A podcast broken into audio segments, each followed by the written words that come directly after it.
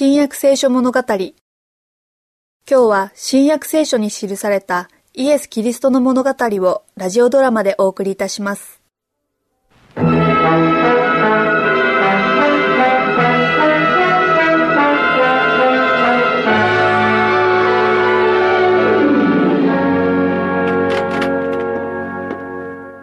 ペテロさん、お帰りなさい。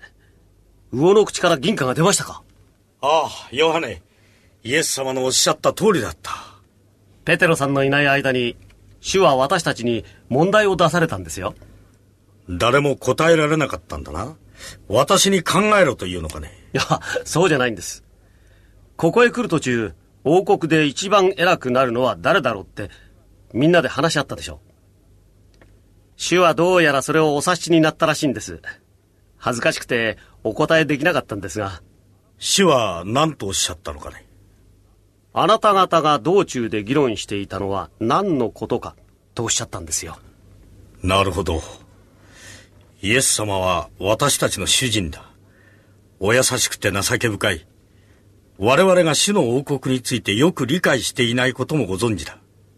だから、よし、私からお尋ねしてみよう。変な質問をしてもお許しくださるだろう。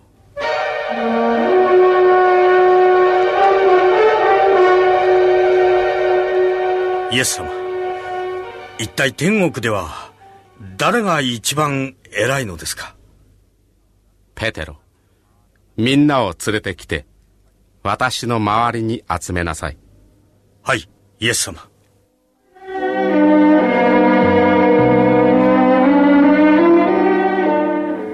イエス様がお呼びだとした。それはわからん。あなた方の間で頭になりたいと思う者は、しもべとならねばならない。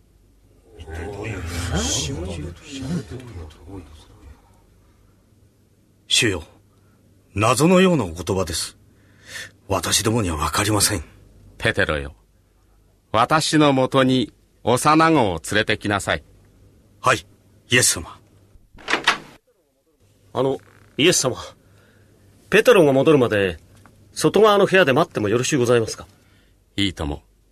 そして私の言葉について、よく考えて、私を知り、私の王国を理解しなさい。はい、イエス様。イエス様。いろいろおっしゃいましたね。しもべにならなければならない。おっしゃった意味がわかるような気がする。教えてください、マタイさん。どういう意味なんですか？マタイさん、あなたは年長者だし、教育もある。我々にわからなくても、あなたなら、これを理解するには、新しい考え方が必要だろう。イエス様のおっしゃる王国は、イエス様が全ての王となる王国だ。イエス様は今までに知っている他の誰かに似ているだろうかとんでもないですよ。お優しくて、決してお怒りにならない。誰でも愛してくださる。そのお言葉には、どこの王の言葉にもない力があって、王国は王にふさわしいものだろ優しさと愛の王国ですね。う。例えば、悪魔のことを考えてみればいい。悪魔は天国で、はじめすべての天使の中で一番偉く、神の子に次ぐ地位にあった。ところが悪魔はそれを妬んで、天で一番偉いものになろうとした。そのため、ついに天から追い出されたのだ。つまり、頭になろうとして、一番下になったのだ。悪魔は人々に取り付いては、主の一言で追い出される身分になり下がったのだ。それはよくわかります。しかし、マタイさん。三国はその王にふさわしいものになる、とさっき言われましたね。まあ待ちたまえ。主はサタン、悪魔のちょうど反対だ。外面的な栄光や力や名誉など少しも望まれない。身分はあくまでも低く、あくまでも控えめで、誰にも増して尊いお方でありながら、しもべとして仕えておられる。しもべですって？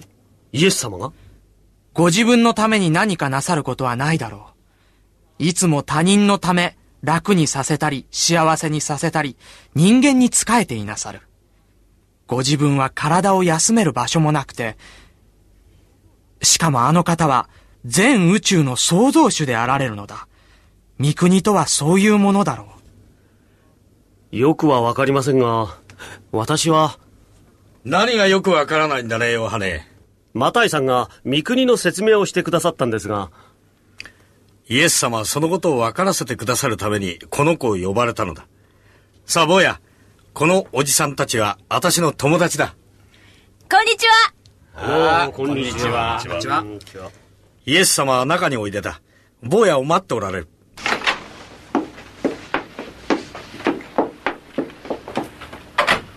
坊や、イエス様だよ。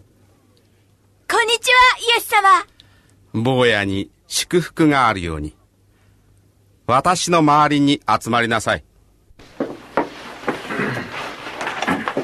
坊や、私の腕の中においで。うわ僕イエス様大好き誰でも、このような一人の幼子を、私の名のゆえに受け入れる者は、私を受け入れるのである。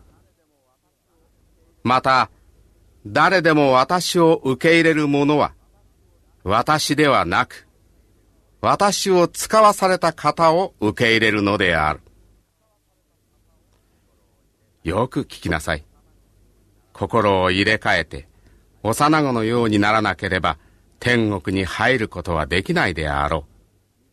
この幼子のように、自分を低くする者が、天国で一番偉いのである。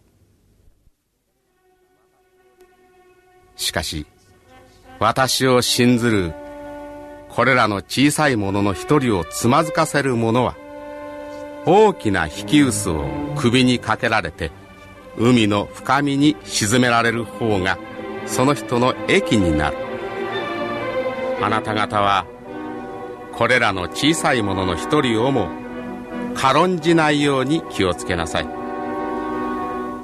あなた方に言うが、彼らの見つかいたちは天にあって、天にいます私の父の御顔をいつも仰いでいるのである。